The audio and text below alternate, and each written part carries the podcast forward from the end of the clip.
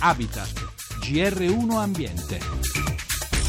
Settimanale a cura della redazione economica. Help, I need somebody. Help, not just anybody. Help, you know I need someone.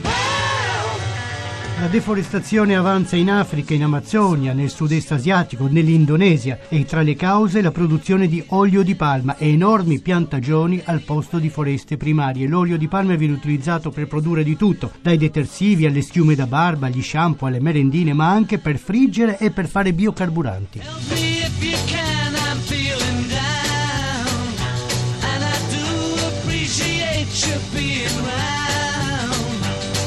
Buonasera da Roberto Pippan. Si allunga per fortuna l'elenco delle multinazionali che hanno deciso di non utilizzare olio di palma proveniente dai luoghi dove c'è stata deforestazione. A Nestlé, L'Oreal, Unilever, Mars, all'italiana Ferrero si è aggiunta adesso Colgate Palmolive, come ci riferisce Esperanza Mora, responsabile della campagna foreste di Greenpeace Italia. Le foreste primarie del sud-est asiatico sono quelle più colpite. Ad esempio in Indonesia la coltivazione di palma da olio fa spazio alla foresta a una velocità pari a 9 piscine olimpioniche al minuto, cioè facendo di la coltivazione di palma da olio la prima causa di deforestazione in questo paese. Noi stiamo lavorando anche con quelle che sono le aziende di largo consumo che arrivano in paesi occidentali come la Colgate Palmolive che proprio in questa settimana si è impegnata con una nuova politica di acquisto di olio di palma a deforestazione zero, una politica pubblica per fermare la deforestazione e chiedere ai propri fornitori.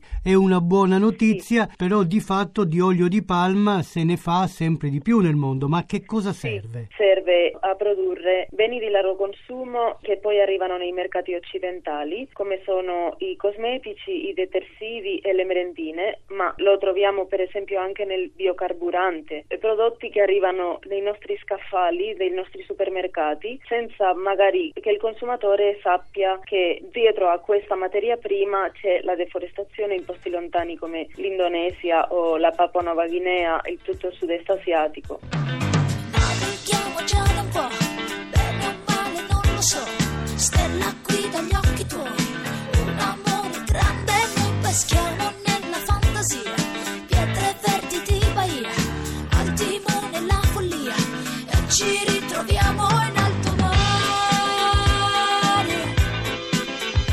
Raccolta dei rifiuti marini, analisi delle acque, ricerca sulle specie ittiche, guide al turismo. Nel futuro dei pescatori ci saranno molte attività che si aggiungeranno alla pesca tradizionale. Il pesce azzurro non scomparirà, almeno lo speriamo, dalle nostre tavole, anche se consumiamo sempre più pesce congelato. Ma i prelievi saranno più selettivi, con maggiore attenzione alla salvaguardia delle specie ittiche e soprattutto le aziende che operano in questo settore dovranno diversificare la loro attività. Un progetto pilota che prevede l'utilizzo dei pescherecci anche a questi fini partirà durante l'estate a Rimini, promosso dalla Lega Pesca con un finanziamento della Commissione Pesca dell'Unione Europea. Con Eto Reiani, che è il presidente della Lega Pesca, la maggiore organizzazione di cooperative del settore, vediamo più in dettaglio cosa cambierà. Si tratta di un progetto che si inserisce proprio a pieno titolo nella multifunzionalità della pesca. Ovviamente quando noi parliamo di multifunzionalità o di attività connesse, noi parliamo di come il pescatore può diversificare la sua attività e quindi parliamo di presidi e monitoraggio ambientale, come per esempio la pulizia dei fondali, il recupero degli attrezzi che i pescatori hanno perso o buttato in mare, parliamo della sorveglianza della pulizia delle zone marine protette,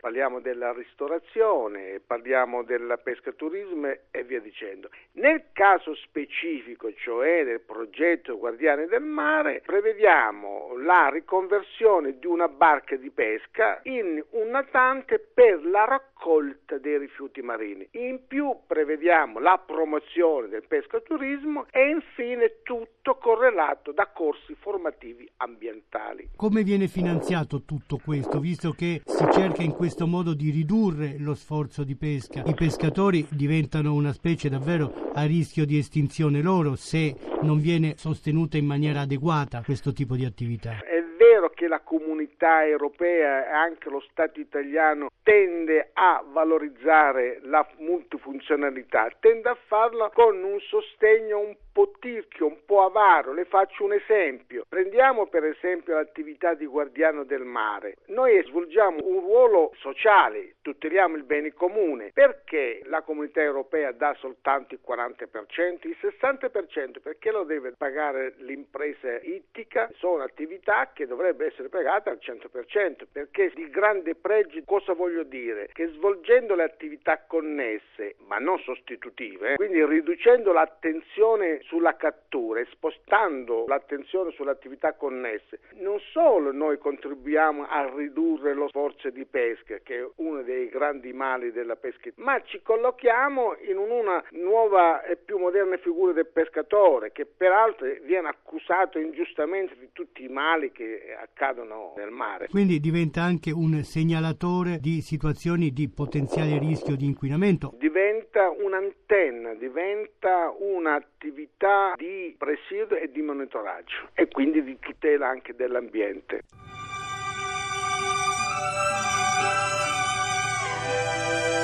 Si riaccende la polemica sugli OGM in vista della decisione che prenderà il 9 aprile il TAR del Lazio, chiamato a pronunciarsi sul ricorso presentato da un agricoltore contro il decreto che proibisce la semina di mais geneticamente modificato.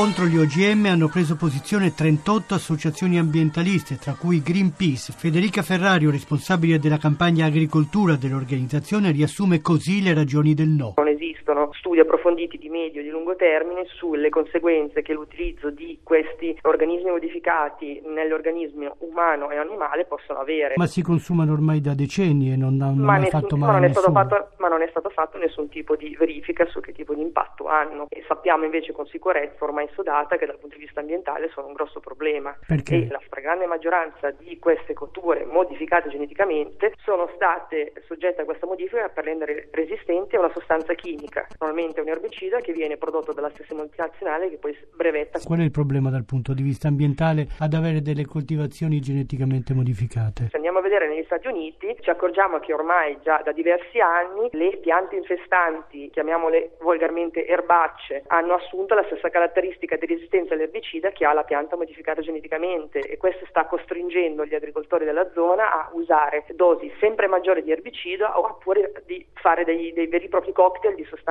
chimiche diverse per cercare di liberarsi di queste piante infestanti. Un'azienda fumante che c'è? Agua, agua, agua.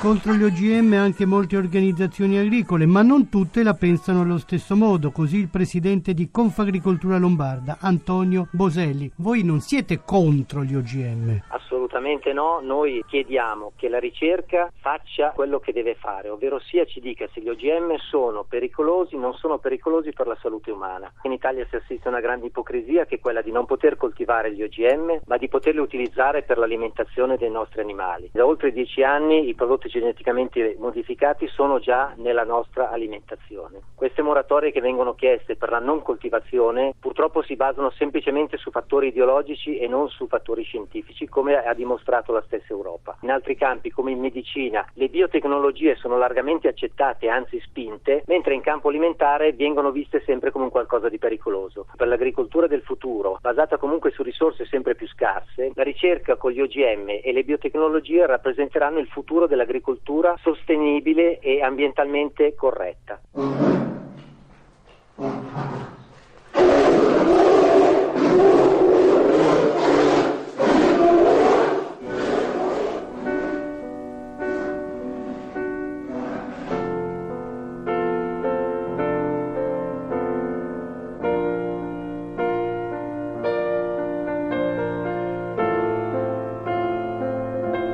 Più grande carnivoro terrestre rischia di scomparire, i ghiacci dell'Artico d'estate diventano sempre meno estesi e l'orso polare vede progressivamente ridursi i suoi spazi vitali.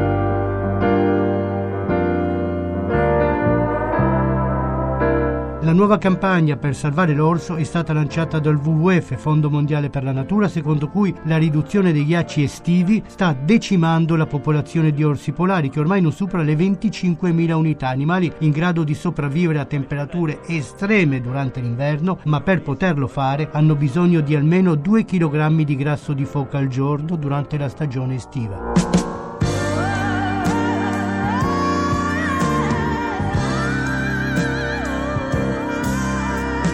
35 anni fa l'estensione dei ghiacci marini del circolo polare artico arrivava a 7 milioni di chilometri quadrati, adesso è meno della metà. Così Maria Grazia Midulla, responsabile clima ed energia del WWF Italia. Lo scioglimento dei ghiacci impedisce il movimento degli orsi e molto spesso rimangono isolati su dei piccoli iceberg alla deriva oppure vanno sulla terraferma e si avvicinano sempre più alle zone abitate dall'uomo. Tutto questo fa sì che l'orso sia veramente a rischio di estinzione, nonostante tutti gli sforzi che si sono fatti e si fanno, perché noi li tracciamo come WWF e in alcuni casi abbiamo anche pensato di cibarli, però insomma tutto questo non ha niente a che vedere con i meccanismi naturali e quindi noi difendiamo con le unghie e con i denti i meccanismi naturali, ma per tante altre ragioni, anche per tutta l'influenza che hanno sul meccanismo climatico terrestre i ghiacci dell'Artico che invece si stanno sciogliendo a causa del cambiamento cambiamento climatico e che con il loro scioglimento aumenteranno anche il fenomeno. Però c'è anche una buona notizia, recentemente il Parlamento europeo ha emanato una risoluzione per istituire un santuario nell'Artico, come quello che era stato fatto alcuni anni fa nell'Alto Adriatico e nel Mediterraneo, il santuario delle balene. È stato fatto anche nell'Antartide per le balene. Farne un santuario vuol dire che dovremmo cercare di tirar fuori meno combustibili fossili possibili, sicuramente meno di un terzo di quelli quelli che sono rimasti. Andare a trivellare in queste zone è molto molto pericoloso per l'inquinamento, per incidenti molto più pericolosi di quello successo nel Golfo del Messico alcuni anni fa.